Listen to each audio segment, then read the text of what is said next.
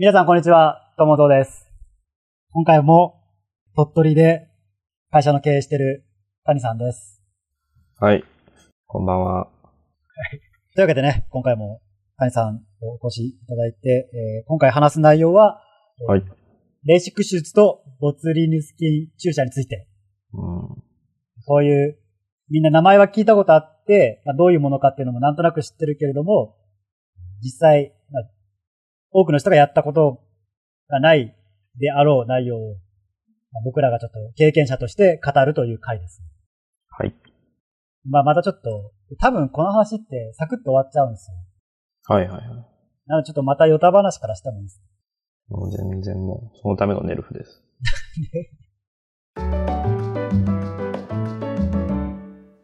あの、実は僕今日、はい。母親と一緒に、はまあ、母親とちょっとデートしたんですよ。はいはい。義母。で義母ではないです。実母です。実母ですか。で、まあちょっと、なんすかね、ちょっと見晴らしのいいホテル、ホテルじゃない、見晴らしのいいレストランで。義母いや、義母じゃない。実母です。はい。あの、見晴らしのいいレストランでご飯食べたり、はいはい。まあ、映画を見に行ったりしたんですよ。はいはい。で最後に見た映画が、一緒に見た映画が、オースティン・パワーズ・デラックスっていう、はいはい1999年の映画だったんで、はい。まあ約20年ぶりにぐらいに一緒に映画を見に行ってます。うん。まあそこは割とどうでもよくて、別れ際に、はい。あの、埼玉の方で宿を取ってたんで、はい。都都内の大きな駅からこう見送ったわけですよ。うん。その時にこう、別れ際に、乗り換え大丈夫？気をつけてね、みたいなことを言ってちょっと送り出したんですけど、で、その閉まるときに再ツェンとか言わなかったの？再戦は言ってない。再戦は言ってない中国語喋らない。アディオスぐらい言ったかもしれないですけど。うん一応言ってないですけど。まあ、その、それを、ちょっとこう、自分で言った後にハッとしたのが、うん。多分その、や、20年前は立場逆だったなと思って。はいはいはいはい。要は20年前は向こうが子供が、僕が、僕の方が子供だから、大丈夫みたいな。うん。道間違いないみたいな。一人で行けるみたいなうんうん。うんうん。感じのことをきっと言ってたんだろうな。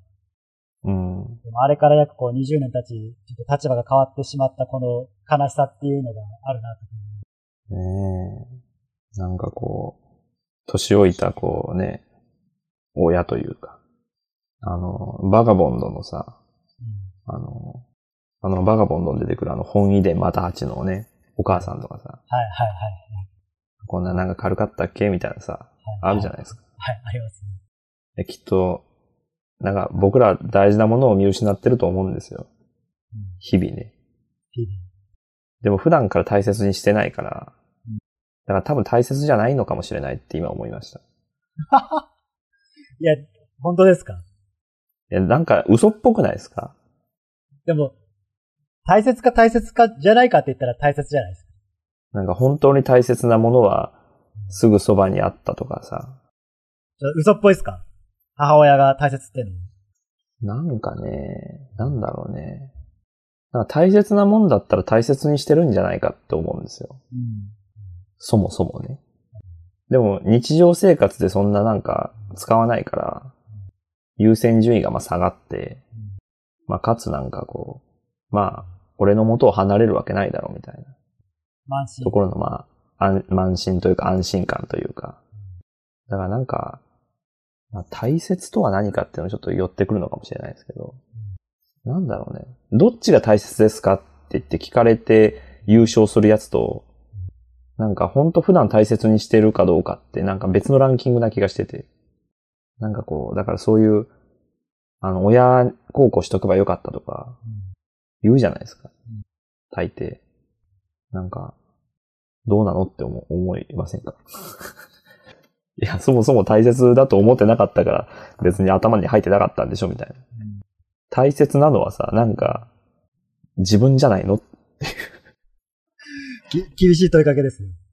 で親とかその肉親、肉親って親って、うんやっぱりこう自分にとっ、自分のルーツじゃないですか。うん自分の人格形成だったりとか、過去の思い出だったりとか、歴史だったりとか、考え方だったり価値観、まあ価値観だったりとか、自分とは何かみたいなところにすごく深く関わってる存在なので、だから彼、彼女をすごく大切にするっていうのは多分本能だと思うんですよ。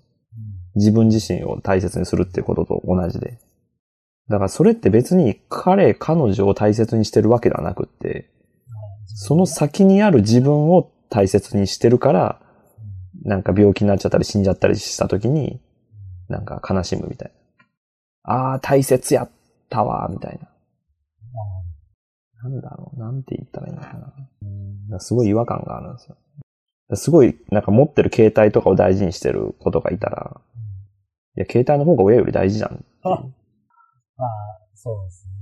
親っていうのは、確かに産んでくれたし育ててくれたから恩はあるけど、でも大切っていう土俵に乗せちゃうと、そんな最後まで勝ち残れないんじゃないかなみたい問題提起をする上で一応反論すると、な。はい。でもやっぱ最後は家族。うん、そうね。まあ確かにな。でも、家族は切れなくないですか？あの、よほどの毒親じゃない限り。うーん。なんなら毒親でも切れないかったりするし。うん。そう、その大切っていう感情が、なんかね、後天的なものじゃないんですよ。うん。なんか。うん。本能的なところに結びついちゃってるから。はいはいだから後天的な大切さに囲まれてる日常を送ってる我らとしたら、したら、それ別枠なんですよ。だから、要は、その、後天的なものっていうのは合理的選択によって選択したものってことですよね。うんだからそれもあるし、その、何か自分がすごく執着心を持っちゃったものみたいな。うん。その、先天的に大切だと思わされている家族というか、親への気持ちっていうものに、果たして、盲目的に従っていいものか。あるいは盲目的に受け入れていいものか。っていうことですね。はいはいはい。それも、それもありますね。なんて言うんだろうな。なんかな、嘘っぽいんですよね。大切はどうなんですか？親は大切ですか？うーん、親はすごい大切ですね。すごい大切だけど、じゃあ普段から、なんかこう、愛してるよとかっていうのはわざわざ言わない。し愛してるっていうのも違うのかもしれない。けどなんかこう、なんだろう、災害とかあったら、離れ離れになった親子とかがこう再会をして、あ、生きてたよかったみたいな。で、こう、なんか抱きついたり涙したり言うじゃないですか。それって、なんていうか、こう、男女がセックスしてるみたいな感じの時の感情で、なんか、それも、まあ本当っちゃ本当なんですけど、基本は嘘みたいな。うんなね。一瞬のこう興奮状態になってるから、うんなんか好きとか愛してるとか言っちゃえるんであってう、んでもそれが日常の平穏ななんか生活に戻ったら、わざわざそんなこと言わないというかう。んだからあれも、まあ嘘じゃないんだけど、なんかこう自分に酔ってるみたいだからまあ、本当はだからもっと違う感情のはずなのに、な。それをそのうん意識として出したときに、すごく綺麗なものに変えちゃってる。そうそうそうそう。だからもっと適切ななんか表現があるんじゃないかなというか、位置づけがあるんじゃないかなって気がするんです。で多分あるんだと思うんですけど、うん。あの、それを言っちゃうと、なんですかね、こう、今まで、こう、文明とか文化の中で気づ気づいてきた何かが壊れちゃうんじゃないですか。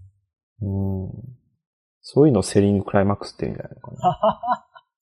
違うか難しいことは知ってますね。か関係ねえ。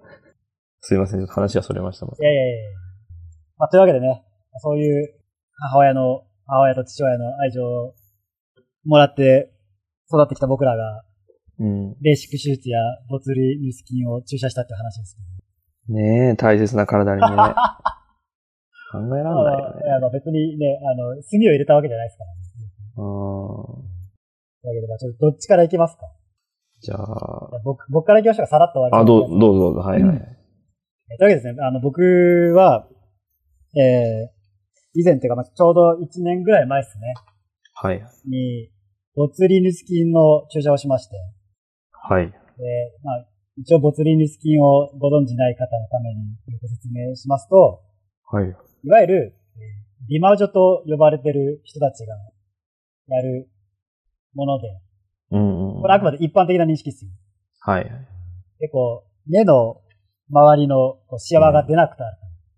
はいはいはい。で、な、なんでじゃあ、シワが出なくなるかって言ったら、こう、ボツリヌス菌っていう菌を注射することによって、あのうん筋肉の動きを止めちゃう。やばすぎでしょ、それ。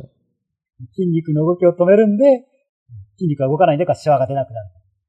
あ、でも、ん？さらにこう、腫れるみたいな感じです。腫れる、いや、まあ、腫れ、まあ、結果としてね、ちょっとこう、は腫れるというかなんかこう、まあ、ピチッとなるっていう感じはありますけど。うんまあ、僕は美魔女じゃないんで、そういう美容目的でやったわけではなくて、はいはい。まあ、こう、3年ぐらい前から、右目の痙攣が止まらなくて、はいはいはい。その痙攣を止めるためにはなんかボツリヌス菌を注射するといいよっていう、まあ治療法があるよっていうことで、えー注射したって感じです。騙されたんじゃないですか？めっちゃググりましたよ。めっちゃ。うん。で、あの、お医者さんに相談したら、あ打てるよと、近所に。はいはいはい。近所の散らかした、頭を散らかしたお医者さんに言われたんですよ。うん。で、まあ保険も効いたんで、ちょっと注射して、保険効くんですかそ保れ。険効くんですよ。すごいね。両目に注射しまくって、えーはい1万8000円ぐらい。へえ。ごめん注射しまくって、はい。だから多分、あの、保険が効かなかったら6万円ぐらいのうん。分をやったと、3割負担なんでね。はいはいやったということで。で、はい。結論から申しましょうか。はい。いおすすめかおすすめじゃないかいう。や、もうみんなそこは聞きたいんですよ。そうですね。結局そこですよ。結論を先に言わないとね、うん論文読んでもらえないですからね。ですね。結論としては、おすすめしません。悲しいなその理由をちょっと説明します。はい。目が変な感じなんですよ。ずっと違和感がある。はいはいはい。でそのボツリヌス菌を注射した翌日か翌々日に、うん。あの、東京で谷さんに会ったんですよ。はいはいはい。覚えてます？あの、渋谷の餃子屋さんで会ったの。覚えてます、覚えてます。餃子屋さんですよ。あの、宇田川町のあたりの。はいはい。で、谷谷さん、なんて言ったか覚えてらっしゃいますか？なんかすごい目が腫れてたのは覚えてます。でただ、どんなひどい言葉をあなたにかけたのかは覚えてません。すいません。その時谷さんに言われたのが、はい。あの、目の奥がわ笑ってないって言われたんです。それ別でしょ。えーじゃあ言い換えましょうか。あの、いつもに、い、つもよりまして、目の奥が笑ってないって言われたんですよ。あー、なんかそんな目をしてた気がする。うん。あと、これ決定的にお勧めしない理由が、もうこれはうん。僕のパターンかもしれないですけど、あの、はい自分では目を閉じてるつもりなのに、半開きになってるらしいんですよ。やべえなよくあの、寝てる時に目が開いてるけどうん寝てる人いるじゃないですか。はいはいはい。あの状態になる。うわ、それはきついなその状態が2ヶ月ぐらい続きました。長いな、そして。いや、その、ね、あの、注射の効果が切れるまでです。うーん。だそれを、指摘されて、あ。はいはいはい。マジかと思って一回家に帰って、こう目つぶって、写真パシャって撮ったんですよ。うわー、やばばいな。ばっちり開いてました。やばいな。ゴミ入っちゃうじゃんい。や、ゴミ入っちゃう、本当に。自分の中では100%閉じてるんですよ。真っ暗なんだ。真っ暗。もういつでも寝れる状態。どういうことそれ？でも開いてるんですよ。で、こう目をギューってできるじゃないですか。目をギューって。はいはいはい。ギューってしてようやく閉じるみたいな。はいはいはい。すごなんかそれが、なんかこう、心が痛くて痛くて。ああ。もう、結論としては、もう、ボツリヌス菌になって二度と注射するかボケって感じです。なるほど。本当にありがとうございます。人柱になっていただいて。本当に人柱でした。なので、もしこれを聞いてる今女の方で、ボツいっちゃうって思った方は、はいはい。一旦考えた方がいい。でもそれ2ヶ月しか持たない。なんか3ヶ月ぐらい持つ。けどまた切れたらまた打ち直して。また打ち直しみたいやばいな。ちょっと中毒になったりしないですか？なんか、ボツリ何かのね。うん。なるほどね。そんなことが、本当におっとろしい話ですね。こちらからは以上です。いやいや、どうもどうも本当にもう、ご苦労様でした。谷さんの、レーシックの話を伺ったんですけど、はい。これはいつ頃やったんですか？これはですね、去年の12月だったかな。ぐらい、中12月の中旬ぐらいだったかな。で、まあ、まだ1年経ってないぐらい。経ってないですね。うんまだ8ヶ月、9ヶ月、それぐらいですかね。僕その時になんか、その手術したって聞いた後に、はいはいメッセージ送ったと思うんですよ。はいはい、はいレーシック。どうでしたか、うん。その後、ご自分で何て返信したか覚えてます？いや、全く覚えてないです。もう過去のことは一切覚えてないです。ばいやつです。うんその時にななんんか、はい。僕としてはなんか、良かったよとか、微妙だなっていう、なんかそういう返事を期待してたんですよ。ところが、谷さんから来た返事は、はい。機械損失という名の音が聞こえます。キモ。何言ってんのこいつと思って。あ、でもわかるわ。うん。だなんで改めてちょっと解説をお願いしていいですか？あはい。あ、だ、なんで、そっからも読み取れるように、はい。あの、結論としてはもう大成功。大成功。はい大満足です。大満足。本当に。確かに長い間、あの、メガネ生活をしてらっしゃったと思うんですけど、ですね。まあ、最近はなんか確かにメガネのイメージがないなと思ってうんうんうん。本当人のイメージってすぐ変わりますよね。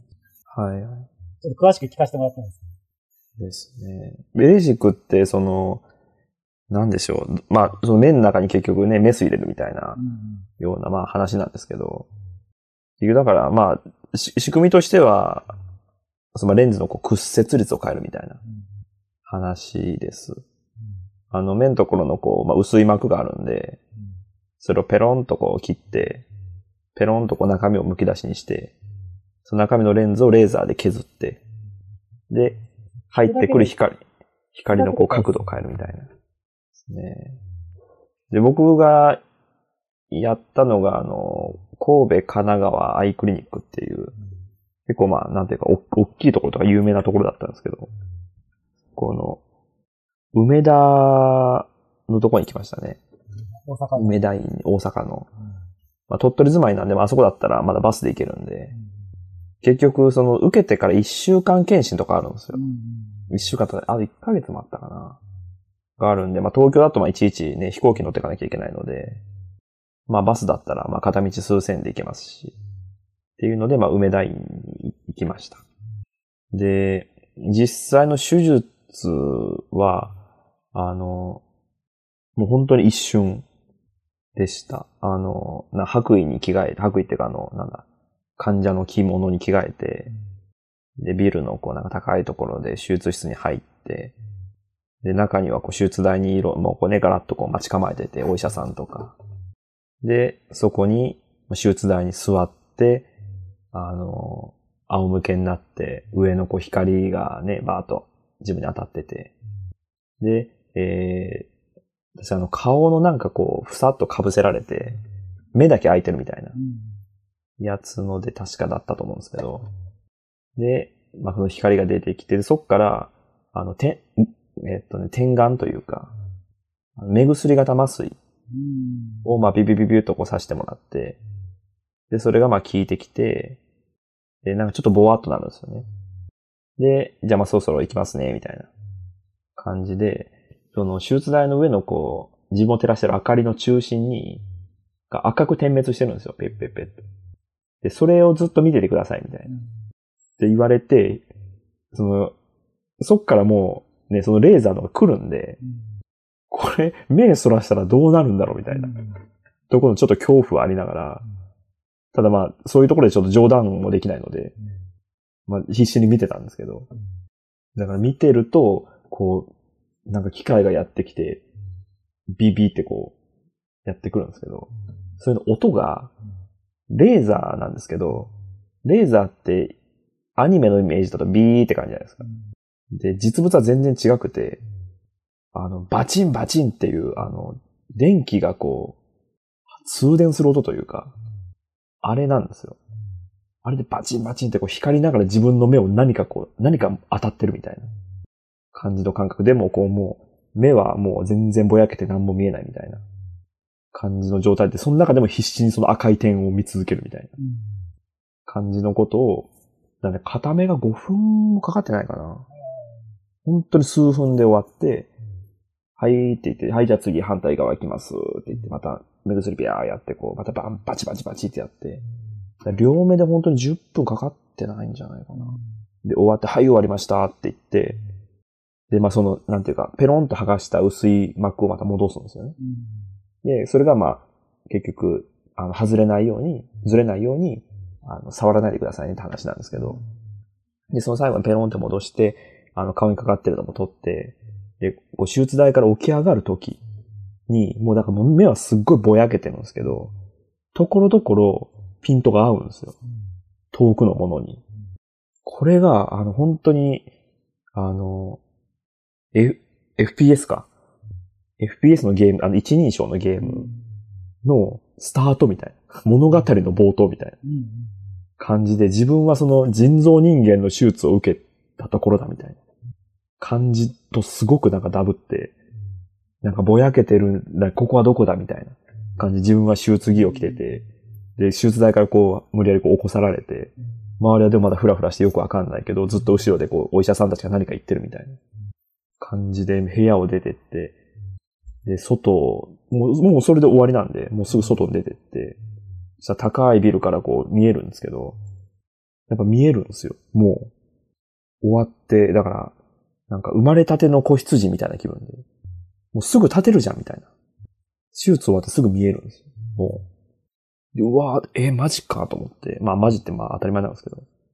そっからなんで待ってて、受付で呼ばれるまで待って、受付に行って、そこでゴーグルみたいなのもらって、だから結局その塵が入らないようにとか、手で擦らないようにみたいな感じでつけて、みたいな。として、これ今日からこの1日3回だか4回だかこの目薬を何種類かさせてくださいって言われて。そっからも毎日その点眼生活に入るんですけど。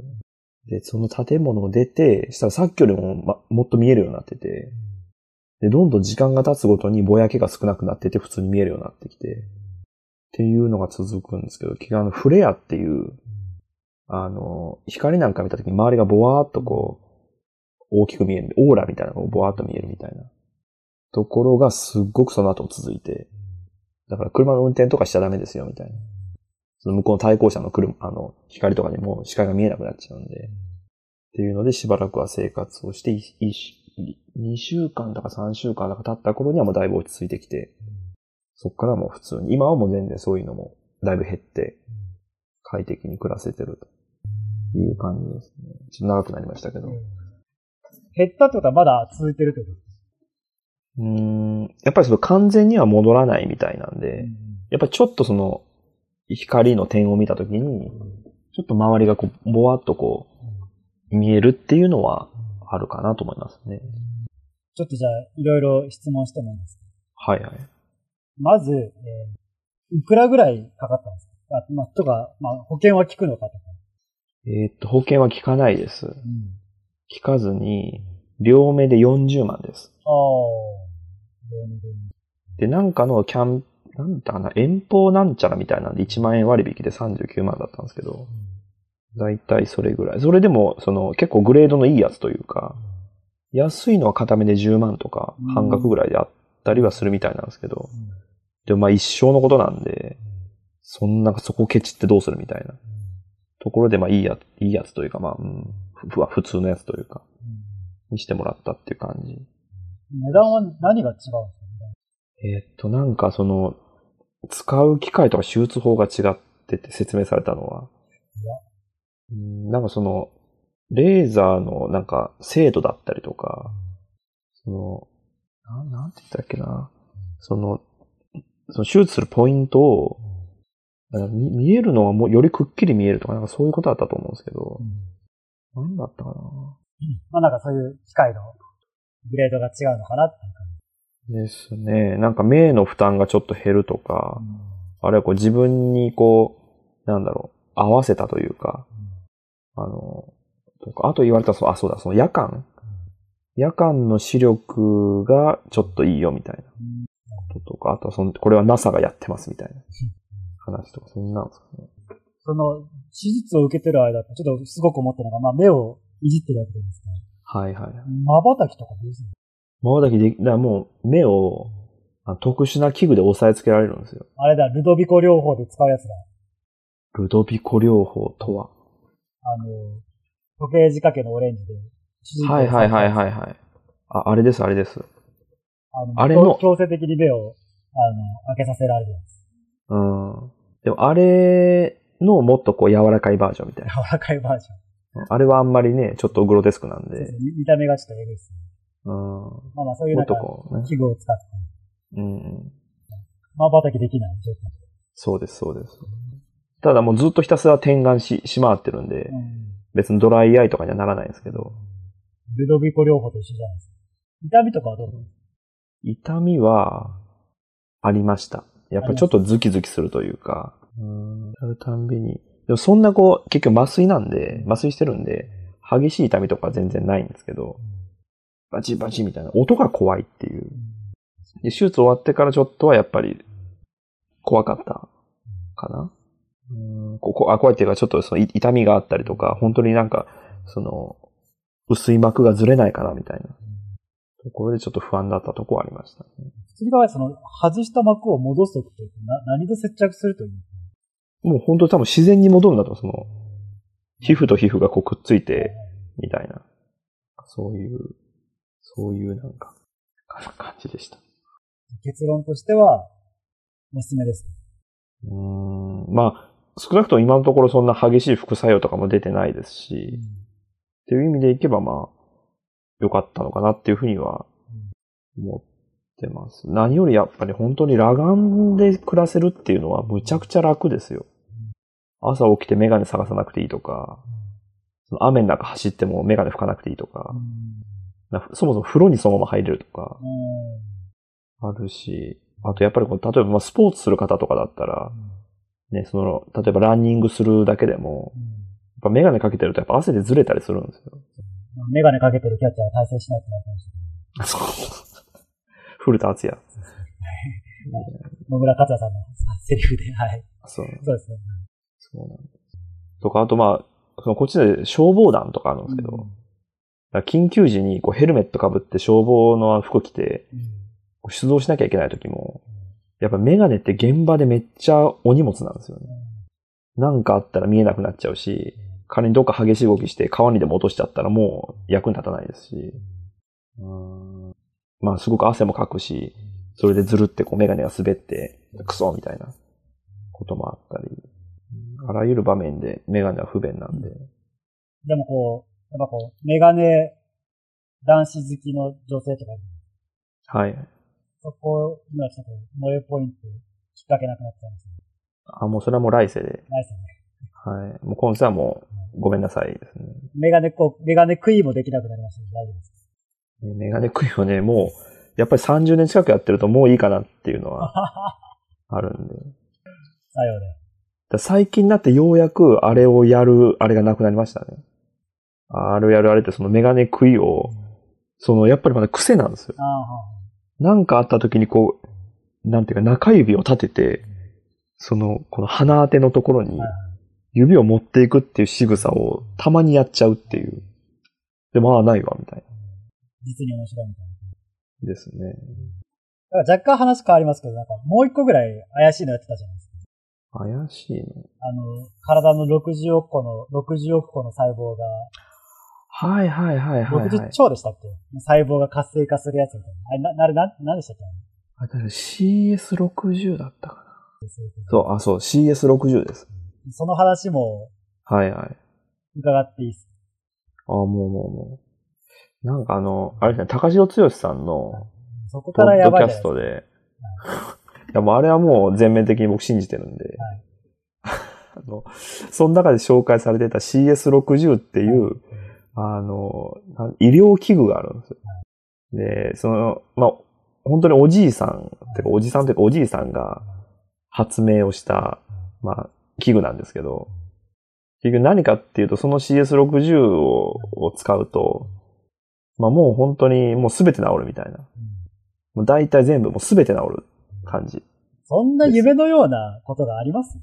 あるんですよ。もう全部治ります。もうすべて。アルツハイマーも治るし、腰痛、肩こり、リュウマチ、えー、なんか、癌とか、なんか、うつ病とか、なんかその、なんかか風邪とかなんか、どっかの腰が痛い、肩が痛い、膝が膝が痛いとか、うん喘息とかもすべて治るんですよ。っていう魔法の夢の器具があってですね。で、それが、まあ、全国でそこがまあチェーン展開してるんですけど、それちょっと、鳥取でもそれ、委員を開こうかなと思って、うんもしよければ。でもまあ、そんなもんがあったらね、すごいこの辺の人助かるじゃないですか。まあ、確かにお年寄りが多い。そうです、そうです。みんなこう足が、膝が痛いとか腰が痛いとか行ってる人に対して、あの、ちょっと、ど、ちょっとやってみましょうかみたいな。やって、あ、助かったみたいなので言われたいじゃないですか。はい。って思って、東京のとこに行ったんですよ。実際施術されてるところに。東長崎だったんですけど。東長崎。はいで、でそこで実際に1時間たっぷり、まあ、していただいたと。それは費用。はいはい。費用が1万円だか8000だか、それぐらいだったんですね。まあまあまあまあまあ、それでね、あらゆることが治るんであればみたいなところはあったんですけど。まあまあまあ、じゃあ、まあ、途中の話は一旦すっ飛ばしましょう。やっぱ、はい僕。らね、結論から行く派なんで、あ、そうですね。結論から行きましょうか。はい。これはね、嘘です。出せ。ダメ。これは、あれ、信奉してるんじゃなかったんですか？これは違いましたね。これは違いました。うん、これは違った。多分、今まで、ちょっと今 CS60 でググったんですけど、ダメって言ってる人まだいないんじゃないですかね。でも消されてんじゃない？まあそもそも疑うような人が受けてないのかな？どうなんだろ CS60 で検索すると、ちょっとまあ、あの、それを推進している団体のホームページか、ヤマハの電子ピアノしか出てこないですけど、うん。なんかね、なんだろうな。痛いんですよ、とりあえず。痛いっていうか、いなんだろうな。それはね、療薬は口に逃がし、療治療は体にいたしじゃないんですあの、あばら骨あるじゃないですか。か。あの、まあ、乳首の上あたりのこうね、ちょっと、触れるとこの肉の下のこのボコボコと出た、はい。この、ここにゴリゴリってされるんですけど、はい金属の球体をまあ押し付けられるんですよ。で、それで擦られるんですけど、その肉、なんだ、骨と骨の間じゃなくって、骨の真上をやるんですよ。はい。で、くっそ痛いんですよね、これ。間だったらまだこうね、筋肉なんかこう剥がすとか、うん。なんかツボ的なところ、リンパがどうとかっていう風にわかるんですけど、骨の真上行くんで、だから変な人の骨とその金属の玉で、その間の皮膚をもういじめ倒すみたいな。うんうん。ことをやってて、この人何やってんだろうみたいな。痛いですかって言われて、まあ、痛い痛いですみたいな。ねそれは聞いてる証拠ですみたいな。出た出たと思って。まあでもね、そんなに、もしかしたら僕は間違ってるかもしれないんで、そんない言えないんですけど。でもこれは、と、まあでも僕そんなに結局悪いとこなかったんで、当時。だからあんま意味なかったのかなと思いつつ、だから人によっては結構その花粉症が治るとか、いう話もあるんで、ぜひそういう特定の本当困った症状がある方に受けていただいて、そこでまた、あの、見てもらったらなっていうふうには思います。僕のはちょっともしかしたら参考にならないかもしれないので。実体験として。いやいやいや、これはね、嘘ですよ。本当に。なんかちょっと今、説明を読んだんですけど、うん。ミトコンドリアを活性化させて、そうそなんか ATP の回転を高めるっていう、まあここ自体はそんな嘘じゃないと思うんですよ。う。はいはいこ。のミトコンドリアとか ATP っていうのは高校の生物でも習う用語なんで。ありますね。元気呼吸で。うん。そうですね。これは健康呼吸ですね。こうそれがどう健康につながるかもしれない。なんとも言えないけどはい。まあそんなこと言うとね、この、もしかしたら本当に夢のマシンかもしれないんで、うん。だから谷さんに今日効果がなかっただけに。ねえ。いやもう効果あってほしいですよ。この CS60 をやってる方でね、我こそはという方はちょっと、ぜひ僕に体験をやらせていただける。うんちょっと、ね、友蔵さんもちょっとやってみてくださいよ 近いんだから。どっか悪いとこないんですか？いや、今、今ダメって言ってたじゃないですか、自分で。いやいや、でもこれはね、たまたま僕がその分の1だったかもしれないんで。まだ、ちょっと今んとこ特にやる予定はないですけですかね。誰かなんか知り合いで悪い方いないですかね？ど。えー、それは探せばいるでしょ。みむしろ完全な人の方が少ないんじゃないですか？でまあ僕もまあ腰悪いんでね、はいはいはい。やってみたい気はしますけど。うーんぜひね、ぜひやってみてください。まあ、じゃあ今日はここら辺にしましょうかね。はい。はいじゃあもう一回結論から言うと、はい。えーボツリヌス菌注射はお勧めしませんと。はい。で、えー CS60 も、まあ多分、嘘だろうと。うーん。おそらく、おそらく。まあまあおそらく、あくまで推測の域としてはいはいはいまああとはご自身の体験してやってみてくださいっていう感じ。そうね。で、レーシックに関しては、はい。ぜひやった方がいいと。うん。まあ、ただ、レーシックも一応ね、リス、どうやらまあ、リスクがある治療法は治療法みたいなんで、まあねそ。こはちょっと、ちゃんとご自身でその、責任は負うというか、リスクを承知の上で、えーやってみてもいいんじゃないかうん。ですね。という結論でよろしいですかね。はい。もう、綺麗にまとめてくださって本当ありがとうございます。なんかここまでにしましょう。はい。わかりました。というわけで、今回の話は以上です。はい。満足していただけましたか？いやー、本当にね。あ、でも、いいっすよ。